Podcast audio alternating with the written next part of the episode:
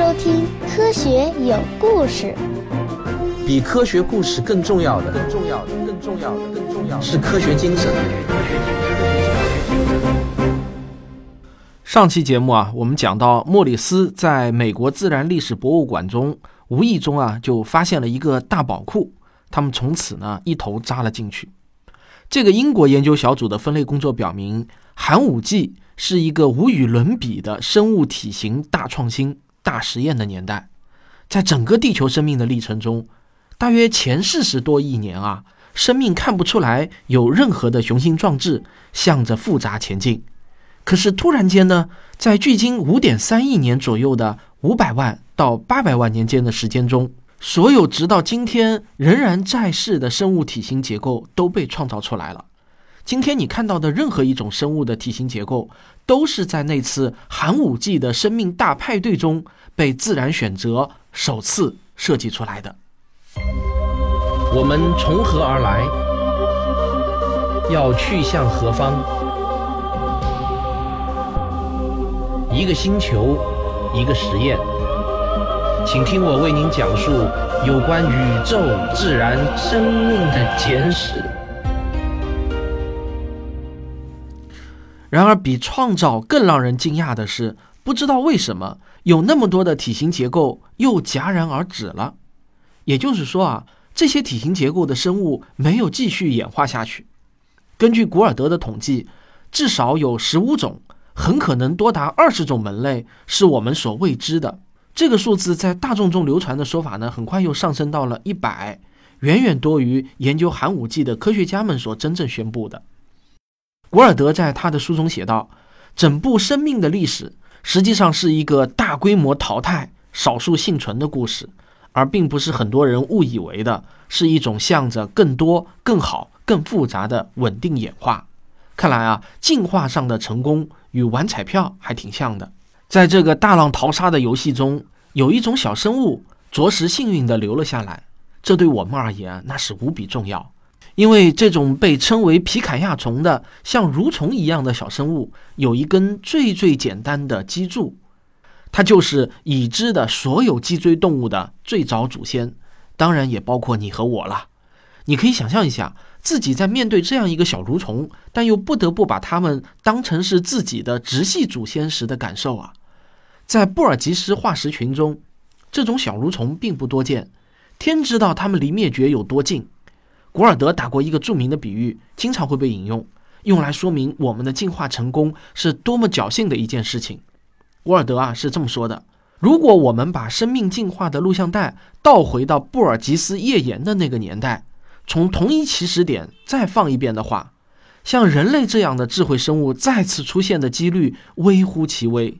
古尔德的这本《奇迹的生命》一书，在一九八九年出版后，在专业圈子里头呢是褒贬不一，但是在商业上却获得了很大的成功。但是有很多的科学家压根就不同意古尔德的结论，争议很快就演变成了骂战。在许多讨论寒武纪的文章中，“爆发”一词啊，往往指的不是生物学上的远古事件，而是当时人们的脾气。实际上呢，现在我们已经知道。至少在寒武纪之前的一亿年，复杂生物就已经存在了。这一点我们本该早就知道的。沃尔科特在加拿大发现布尔吉斯页岩的四十年之后，在地球另一端的澳大利亚，年轻的地质学家斯普里格发现了一些更加古老的，但是很重要的东西。那是在一九四六年，当时的斯普里格还只是一名受雇于南澳大利亚州政府的助理地质学家。他被派往埃迪卡拉地区调查废弃的矿井，那是一块非常偏远的干旱地。斯普里格的工作呢，其实啊是调查有没有废矿适合利用新技术来重新采矿，所以啊他其实根本不需要研究地表的岩石，更不用找化石。但是有一天午餐的时候，他随意的翻开了一块砂岩，吃惊的看到岩石的表面覆盖着精致的化石，很像是树叶留在泥巴上的印记。这些岩石的年龄要早于寒武纪大爆发的年代。事实上啊，他当时正在观看的正是从微生物到大型生物的过渡期。斯普里格自己反正挺兴奋的，他对此呢还写了一篇论文，投给了《自然》杂志，结果还被退稿了。第二年呢，他在奥新科学促进会的年会上宣读了这篇论文，但是啊，依然没有引起会议的兴趣。那些岩石上的印记被认为仅仅只是非生物的偶然痕迹，比如说啊，可能是由于风、雨或潮汐留下的图案。总之呢，其他与会的生物学家都认为这与活体生物无关。但是斯普里格并没有彻底死心。一九四八年，他去了伦敦，在那年的国际地质大会上做了一次演讲。可是啊，遗憾的是，仍然没有人相信他。最后呢，实在没有更好的途径了。他就在南澳大利亚皇家学会学报上发表了他的成果。完了之后呢，他就辞去了政府的工作，去搞石油勘探了。又过了九年，也就是一九五七年，有一个叫约翰梅森的小学生在英国中部的昌伍德森林漫步的时候，他发现了一块嵌着奇怪化石的岩石，样子呢有点像今天的海笔。这是一种生活在海里、长得很像羽毛笔的生物。实际上，它们是由很多的水吸虫群居形成的。那进一步的研究之后啊，发现这种古生物与斯普里格曾经四处宣讲的那种标本完全相同。梅森后来把这块化石交给了莱斯特大学的一位古生物学家，他确认这块化石就来自前寒武纪时代。有一家报纸还刊登了梅森的照片，把他描写成一位小英雄。至今仍然有许多书里面会提到他。他发现的这种古生物种类，后来呢就被命名为梅森恰尼海鳃属，以资纪念。今天啊，在阿德莱德市有一栋胖胖的可爱建筑，那就是南澳博物馆。在楼上的某间房间中，有一个玻璃柜子，里面存放着斯普里格发现的埃迪卡拉标本原件，以及当时在整个弗林德斯山脉所发现的一千五百多件化石中的大部分。但是所有这些呢，并没有引起广泛的注意。化石上石刻出来的图案其实是很模糊的，没有受过专业训练的人呢，根本看不出来是什么东西。它们大多很小，而且呈圆形，偶尔有一些带有隐约的条纹。福泰把它们叫做软体怪物。那这些东西到底是什么呢？它们又是如何生活的？关于这些问题啊，人们的观点很不一致。从表面上来看，它们没有用来进食的嘴，也没有用来排泄的肛门，甚至没有用来消化的内脏器官。福泰说啊，在生活中，它们中的大多数很可能就只是趴在沙质沉积物的表面，就像没有固定形状、软绵绵的、毫无生气的比目鱼一样。它们中最活跃的也不会比水母更复杂。所有埃迪卡拉生物群都是双胚层结构的。也就是由两层组织构成，而今天除了像水母、珊瑚这样的生物之外的所有动物，基本上啊都是三胚层结构的。这里呢，我给大家简单解释一下胚层的概念。所有的动物在最初诞生的时候都是只有一个胚胎细胞，而这个胚胎细胞呢，就好比一颗圆形的巧克力豆，从外面啃起的话呢，你会感觉它是有层次的。包括人类在内的所有脊椎动物都有三个胚层。叫做外胚层、中胚层和内胚层，具有辐射对称性的动物，例如刺胞动物门，过去呢也叫腔肠动物门，它们就只有两个胚层，包括水母、珊瑚、水螅和海绵等等，都是两胚层的动物。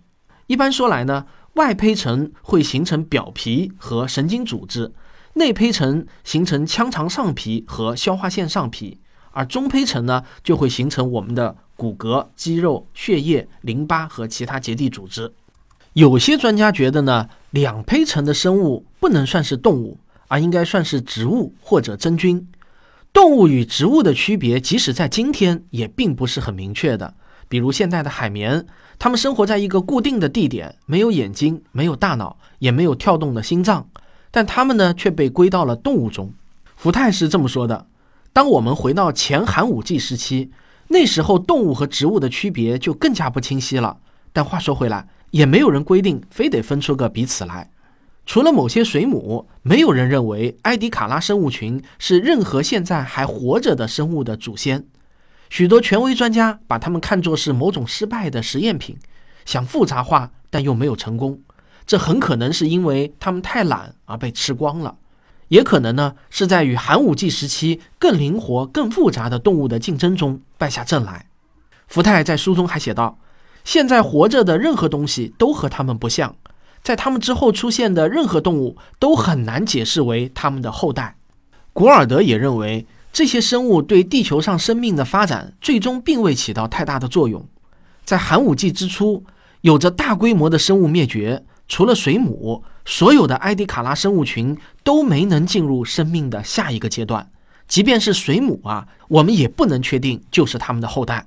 换句话来说呢，真正的复杂生命始于寒武纪生命大爆发。好，科学有故事，广告时间到。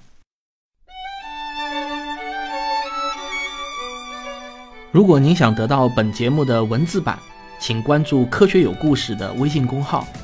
每期节目的文字版都会以公号文章的形式发表，您可以转发分享。在公号中，您还会不定期的收到我的其他原创科普内容。也可以随时掌握我和节目的动态消息。从布尔吉斯页岩化石群重新分类的成果公布那天起，便有很多人对分类的理由提出了质疑。而古尔德对分类的理由的解释啊，那更是首当其冲。福泰在《生活》杂志中撰文写道：“从一开始就有许多科学家对古尔德的学说表示怀疑。”不过呢，他们大多数人对古尔德的表达方式还是挺欣赏的。福泰的这种表达是属于很客气、很温和的那种了。而另一位大名鼎鼎的生物学家，就是牛津大学的道金斯，他就不一样了。他在《奇迹的生命》的这本书的书评中啊，是这么开头的：“要是古尔德的思考能力能与写作才华一样就好了。”他承认古尔德的书让人不忍释卷，是一部文学杰作。但是呢？古尔德所说的布尔吉斯页岩的新分类震惊古生物界，那是哗众取宠。他指责古尔德歪曲了事实。道金斯愤愤不平地写道：“古尔德攻击的那个观点，也就是啊，进化是不可避免的朝着顶峰前进。其实啊，这五十年来本来就没有多少人相信这个观点。至于许多其他的一般性评论文章，那事实就更不可避免了。”比如有一位评论家在《纽约时报》书评中兴奋地认为，古尔德这本书的直接后果就是让科学家们扔掉了一些一直就没有好好求证过的旧观念。人类不是大自然有序发展的结果，而只是某次意外的产物。这个观点让有些科学家勉强接受，有些则热情拥抱。他所谓的这个旧观念啊，其实是强加给古生物学家的。针对古尔德的真正焦点的问题在于。有人认为他的许多结论是错误的和随意夸大的。古尔德有一个观点是这样的：寒武纪的进化过程与今天有着某种程度的不同。道金斯在《进化》杂志中特别攻击了古尔德的这一主张。他对古尔德反复认为的寒武纪是进化实验、进化试错表示相当的不满，因为按照古尔德的说法，寒武纪是一个生命的丰产期。所有伟大的基本体型结构都在这一时期被创造出来，而现如今进化只不过是在原有的体型结构上修修补补罢了。在寒武纪，新的门和纲不断的出现，而现在只能出现一些新的属而已。对这种说法，道金斯就相当的反对。道金斯的反驳呢，也特别有意思。他说啊。这就好像有一个园丁看着一棵树，惊讶的评论：“呀，真是奇怪呀，怎么很多年都没有再长出一根主干来了？这段时间新长出来的怎么都是一些细枝啊？”福泰说的呢也很有意思，这真是一个古怪的时代。说白了，大家评论的都是五亿年前的事情，但感觉呢一说起来，大家情绪就很激动。在我的一本书中，我曾开玩笑说，写寒武纪的文章之前啊，应该先把安全帽给戴好。福泰表达的可真传神啊！我就想引申一下，每当我要发表一些对传统医学的评论的时候啊，我也是要戴好安全帽的。而对布尔吉斯化石群重新分类的那位莫里斯的行为啊，也很奇怪。他写了一本书叫《创造的熔炉》，在书中啊，他突然就跟古尔德翻脸了，这让许多古生物界的人都大吃一惊。福泰事后评述道：“我从没有见过一个学者在他的书中表现得这么愤慨。”读《创造的熔炉》的人，如果不了解历史的话，不可能想到该书的作者和古尔德的观点曾经啊一度极为相似，甚至他们的观点啊可以当做是互相引用的。争吵的结果就是啊，在之后的一段时期，所有寒武纪早期的化石都被再次严格的评估。福泰与另一位古尔德书中的主要人物布里吉斯，使用了一种叫做进化分支学的方法，把各种布尔吉斯化石进行比较。简单来说呢，进化分支学就是用一些最基本的生物特征来分类生物。福泰用长得像老鼠的鼩鲸和大象这两种动物来举例。如果你没有见过鼩鲸长什么样啊，可以回忆一下《黑猫警长》。我记得呢，里面有一集就是专门教小朋友来区分鼩鲸和老鼠的段落。这是世界上最小的哺乳动物。福泰说，如果你看到的是一只像大象的庞大身躯和粗长的鼻子，那么小身子、小鼻子的渠鲸当然与大象没有什么共同之处。但是啊，如果你把它们同时再与蜥蜴比较，你会发现啊，渠鲸和大象。实际上呢，是按照同一种体型横剖面来构建的。福泰实际上是在说，古尔德看到的是渠鲸和大象，而他和莫里斯看到的都是哺乳动物。他俩相信，布尔吉斯生物群其实并不是头一眼看到的那么奇特和种类繁多。福泰认为，它们其实并不比三叶虫更奇特，只是因为我们对三叶虫已经习惯了一个多世纪。要知道啊，一旦熟悉了，也就亲切了。其实呢，产生分歧是完全可以理解的。要基于一些变了形和支离破碎的证据来解释远古生物的形态和联系，明显是一件很难的事情。如果你从现代的昆虫中选上几种，然后啊搞成布尔吉斯风格的化石，我准保就没有人能够猜出它们本是属于同一个门的，因为它们的体型剖面如此的不同。最近十几年呢，古生物界又在中国的云南以及格陵兰岛等世界其他一些地方陆续发现了新的寒武纪初期的遗址，使得我们又得到了一些额外的更好的标本，这对重新分类非常有帮助。重新评估的结果是，布尔吉斯化石根本就没有那么显著的差异，比如怪诞虫被发现在拼装复原的时候啊，上下颠倒了。它那个像踩着高跷的脚，其实呢是背上的刺；那个看起来像一片菠萝的古怪生物博托水母，其实啊并不是一只单独的生物，它只是一种叫奇虾的更大动物的一部分。现在呢，许多布尔吉斯标本都已经被归到了仍未灭绝的门类中，也就是沃尔科特最初给他们的分类，兜了一圈啊又回去了。怪诞虫和另外一些古生物被认为与现代的有爪动物有亲缘关系，那是一种像毛虫一样的动物。还有一些古生物也被重新分类了，作为现代环节动物的祖先。实际上啊，福泰说，寒武纪并没有出现多少全新的设计，更多时候它们只是已有设计的有趣而精致的发展而已。正如他在《生命》一书中写到的。再奇也奇不过现代的藤壶，再怪也怪不过白蚁后。这样一来啊，布尔吉斯页岩生物群也变得不再那么特殊了。但尽管如此，福泰还是写道：它们依然很有趣，依然很奇特，只是啊，相对容易解释了。它们那奇怪的体型剖面，实际上表明它们正处于生气勃勃的青春阶段。最终啊，这些形态会进入到稳固的中年期。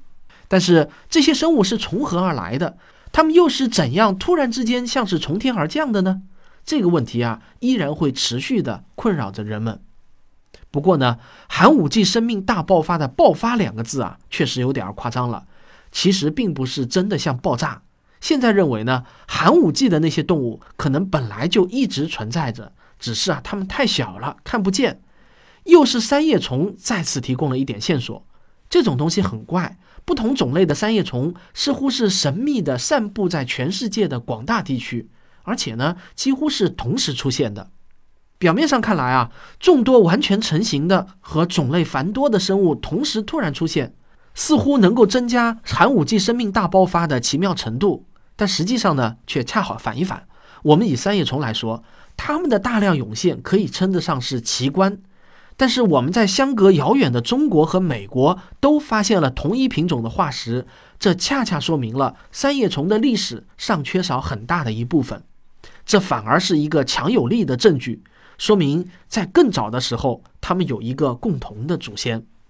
至于我们为什么到现在还没有找到这个祖先物种，现在认为啊，很可能是它太小了，所以呢没有留下任何的痕迹。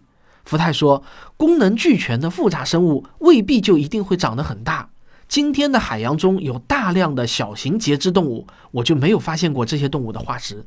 他又举了另外一个例子：现在的海洋中生活着数以万亿计的微小的桡足动物，它们有时呢聚集在海滩上，多的足以使大片的海域发黑。但我们对他们祖先的全部认识，仅仅来自于一个化石标本，那是一条远古的鱼，在鱼肚子里面发现了它们。福泰说啊。寒武纪生命大爆发，如果非要用这么一种说法的话，那么爆发的也只是生命的个头而已，而不是新的体型结构。这一切发生的挺快的，从这个意义上来说，我们也可以称其为爆发。他的想法是，就好像哺乳动物等待了一亿年才等到了恐龙灭绝，哺乳动物才得以突然一下子繁荣起来，遍布全球。而很可能，节肢动物和其他三胚层动物也是一样。它们以准微生物的形式，默默地等待埃迪卡拉生物群的没落，然后啊，才能迎来他们的时代。福泰说：“我们知道，恐龙灭绝后，哺乳动物的体型戏剧性的突然增大。当然，每当我们说‘突然’这个词的时候，你一定要想清楚，这是从地质年代的角度去说的，起码也有几百万年的。我顺便说一下，斯普里格最终还是获得了迟来的荣誉。”有一个包含好几个种的早期生物，就是以它的名字命名的，称为斯普里格属。而整个埃迪卡拉生物群的名称，也是以他当年搜寻化石的那座山的名字命名的。不过呢，这个名字是诞生在斯普里格寻找化石之后很久了。他离开地质学之后，创办了一个很成功的石油公司，到了退休的时候啊，就已经是富豪了。他晚年呢，就住在自己钟爱的弗林德斯山脉的某处，并创建了一个野生动物保护区。斯普里格于1994年去世。每一个人都有自己的命运，但是如果我们把地球生命的命运当做是一个人的命运的话，那么他的坎坷程度恐怕没有任何一个人能与之匹敌。下期节目我就要给你说说命运多舛的地球生命之旅。好，感谢您的收听，下期再见。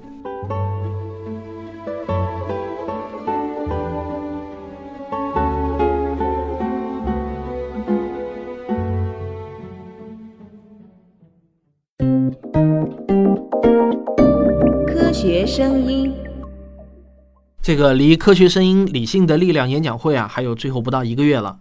因为不断的有听众啊来问各种交通住宿的情况，我在这里啊就啰嗦几句。绍兴呢是有高铁站的，如果你所在的城市可以高铁直达的话，那是最方便的。如果坐飞机，可以坐到杭州的萧山机场，再转直达绍兴的大巴，票价呢就三十块钱，差不多啊，也就跟首都机场到北京市中心的路程。绍兴是全国著名的文化旅游城市，五一小长假期间呢是旅游的旺季，所以啊，大家务必要早点订房。绍兴的宾馆、餐饮服务啊，水平都是很高的。如果你不差钱的话，多好的酒店都能找到。你基本上啊，按照价格排序，也就是质量排序了。绍兴的旅游景点呢，也是非常多的。最出名呢，就是鲁迅故里、科研、东湖等等。鲁迅故里的景点讲解员的水平啊，都很高，听过的人呢，基本上都赞不绝口。他们讲起鲁迅和背起鲁迅的文章来啊，都是滔滔不绝又各有特色的，而且啊，还都是免费的。反正啊，我是很服的。最后啊，我还要提醒一下。剩下的票啊，已经不到一百张了，因为有几百张票是不卖的。而位置最好的 A 类票，就在我说话的这会儿呢，我看了一下，还剩下最后的三张。我目测呢，最多再有两周就全部卖完了。唯一售票的地方呢，是微信公众号“科学声音”。最后啊，我想给大家剧透一下，我在这次绍兴演讲会上会首发由我自编自导自演的科学纪录片《令人惊叹的宇宙》，欢迎大家来先睹为快。好，如果你喜欢我的节目，请别忘了点赞、订阅、分享。我们下期再见。